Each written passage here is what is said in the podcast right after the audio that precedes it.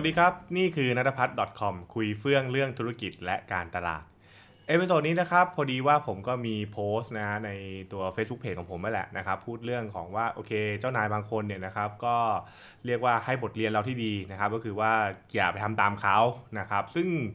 ผมต้องบอกเลยว่าในชีวิตจริงของผมผมก็มีนะนะครับ คือมีเจ้านายที่แบบว่าเราแบบโอ้โห ไม่ไหวเลยจริงๆนะฮะแบบว่าโอ้โหแบบมันแบบเหมือนผิดหลักทุกอย่างที่เราเคยเรียนเรื่องของพวกการบริหารมาใช่ไหมแล้วเราก็ได้เห็นความจริง ๆ ว่าทำอย่างเงี้ยมันจะนำไปซึ่งอะไรบ้างนะครับ ไม่ว่าเรื่องของการเอาเปรียบพนักงานเรื่องของการเอาเปรียบเรื่องอทีมงานต่างๆ การพูดกลับไปกลับมา การเอาแต่ใจตัวเองอะไรอย่างนี้เป็นต้นนะครับ ผมเจออะไรเยอะมากนะฮะแล้วผมก็บอกตัวเองว่าโตขึ้นผมจะทำอย่างนั้นอะไรอย่างเงี้ยนะครับ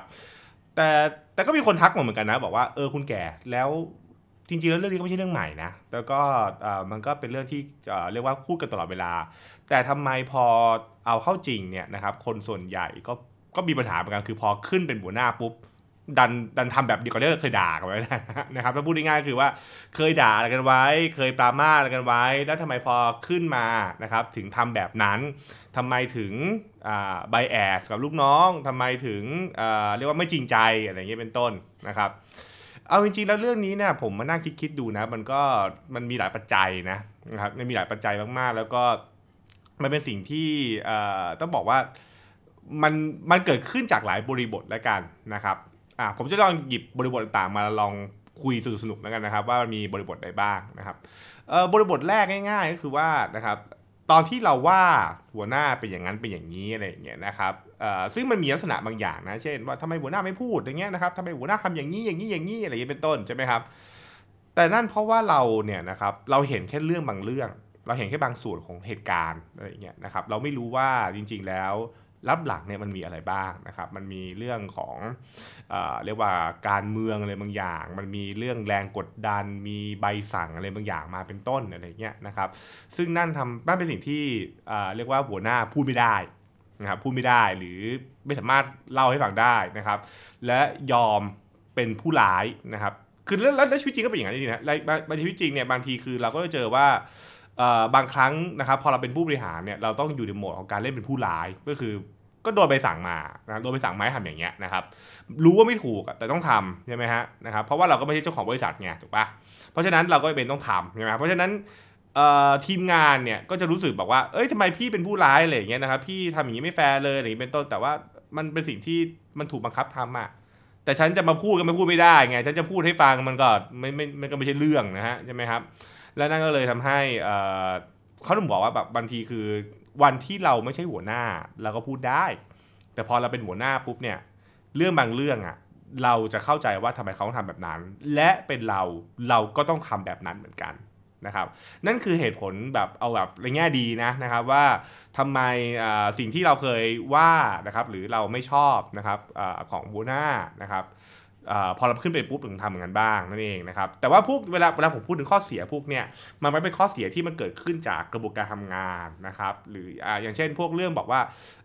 ความลับของบริษัทใช่ไหมครับหรือการตัดสินใจอะไรบางอย่างอะไรอย่างนี้เป็นต้นนะฮะนะครับทำไมหัวหน้าไม่ฟังตังใจของทีมเลยนะครับซึ่งบางทีมันเกิดขึ้นเพราะว่าพอเราไปอยู่จุดนั้นจริงนะเราจะพบว่าเออบางอย่างเนี่ยมันต้องต้องตัดสินใจแบบนี้แหละนะครับแล้วก็มันต้องฟังบางคนและไม่ฟังบางคน อย่างเงี้ยใช่ไหมฮะนะครับคือมันมันมันก็เป็นความจริงอยู่นะครับนะฮะอีฮัตมานิดนึงเนี่ยนะครับคุณจะพบว่าพอเราขึ้นไปเป็นหัวหน้านะครับถ้าเกิดว่าใครที่เป็นโตจากระดับล่างขึ้นไปข้างบนเนี่ยนะครับเอ่อมันก็ผมว่าก็คงจะโอเค เพราะว่าเราก็คงได้ทำงานกับที่เก่าอะไรอย่างเงี้ยนะครับแล้วก็มีคนรู้จักแล้วก็เห็นหน้าค่าตากันมาเยอะอะไรใช่ไหมฮะแต่ถ้าเกิดว่าเราลักษณะของการไปขึ้นบริหารโดยที่เป็นการย้ายบริษัทเนี่ยนะครับ คุณจะพบว่าเราไม่ได้เลือกทีมงาน อันนี้ฟังดูแย่เลยเนะว่ามันก็เรื่องจริงนะคือเราไม่ได้เลือกทีมงานใช่ไหมฮะเพราะฉะนั้นพอเราเลือกทีมงานปุ๊บเนี่ยเราก็ไม่ได้เลือกคนที่เอ่อทำงานเข้ากับเรานะครับเราไม่ได้ทำงานเข้ากับเรา แล้วบางครั้งคือ เป็นคนที่เราไม่อยากทำงานด้วยซ้ำไปอันนี้อันนี้ก็เป็นเรื่องจริงนะครับคือเพราะฉะนั้นเนี่ยบางทีการที่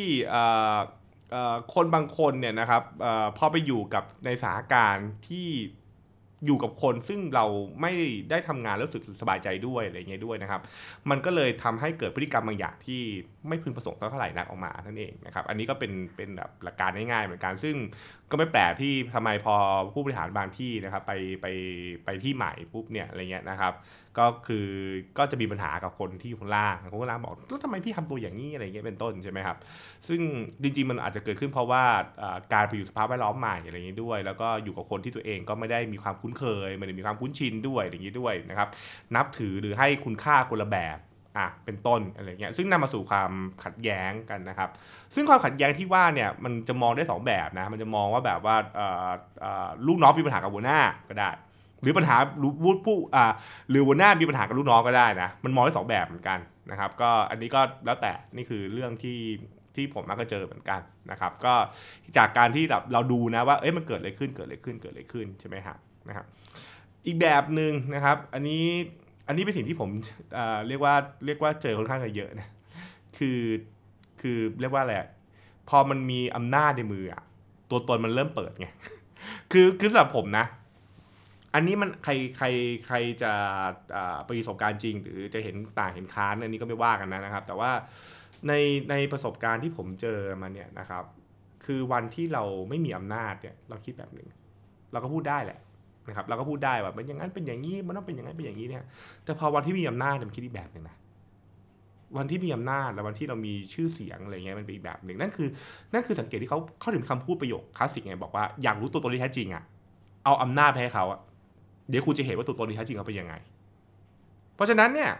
คุณจะพบว่าหลายๆถ้าเกิดถ้าเกิดเราพูดแบบกับภาษาแบบพุทธศาสนาคือคือมันมีกิเลสอะ พอมีกิเลสใช่ไหมแล้วพอวันที่แบบว่ามันสลองกิเลสได้ปุ๊บคราวนี้มันมันมือเลยไงมันมันมือเลยแบบโอ้โหมันซักแบบเป็นต้นนะครับนั่นคือเอ่อคือเวลาเราเป็นเราเป็นลูกน้องอะไรเงี้ยนะครับ เราก็รู้สึกว่าเราไม่มีอำนาจ เราก็เรียกร้องความอายุติธรรมเราเรียกร้องความยุติธรรมใช่ไหมแต่พอเราไปเป็นหัวหน้าซึ่งมันมีอำนาจปุ๊บเนี่ยมันมันมันก็จะเกิดอ่ากลุ่มความคิดอีกแบบหนึ่งว่าแบบฉันก็ใช้ไงใช่ไหมครับแล้วบางทีมันก็มันมือไง ใช่ไหมครับ อันนี้ก็สิ่งที่จะเกิดขึ้น ซึ่งอันนี้มันเกิดขึ้นได้ตั้งแต่เรื่องของการเลื่อนตำแหน่งมีอำนาจมากขึ้น หรือบางทีก็คือเรื่องของชื่อเสียงอะไรเงี้ยเป็นต้นนะครับ คือพอมันมีสังเกตได้ง่ายคือคุณเห็นว่าคนบางคนเนี่ยพอสมัยก่อนไม่มีชื่อเสียงอะก็คิดแบบหนึ่งทำแบบหนึ่งแต่พอมีชื่อเสียงปุ๊บทำตัวอีกแบบหนึ่งไปเลยใช่ไหมครับนั่นเองแหละนั่นมันก็คือก็แบบเนี่ยเออแบบบางทีทำไมเอ๊ะทำไมเราเคยว่าหัวหน้าไว้พอเราทำไมคนพอพอขึ้นไปหัวหน้าบ้างทำบ้างนะครับ ก็ก็เพราะมันเป็นมันเป็นกิเลสนะครับคุยง่าย ๆ คือ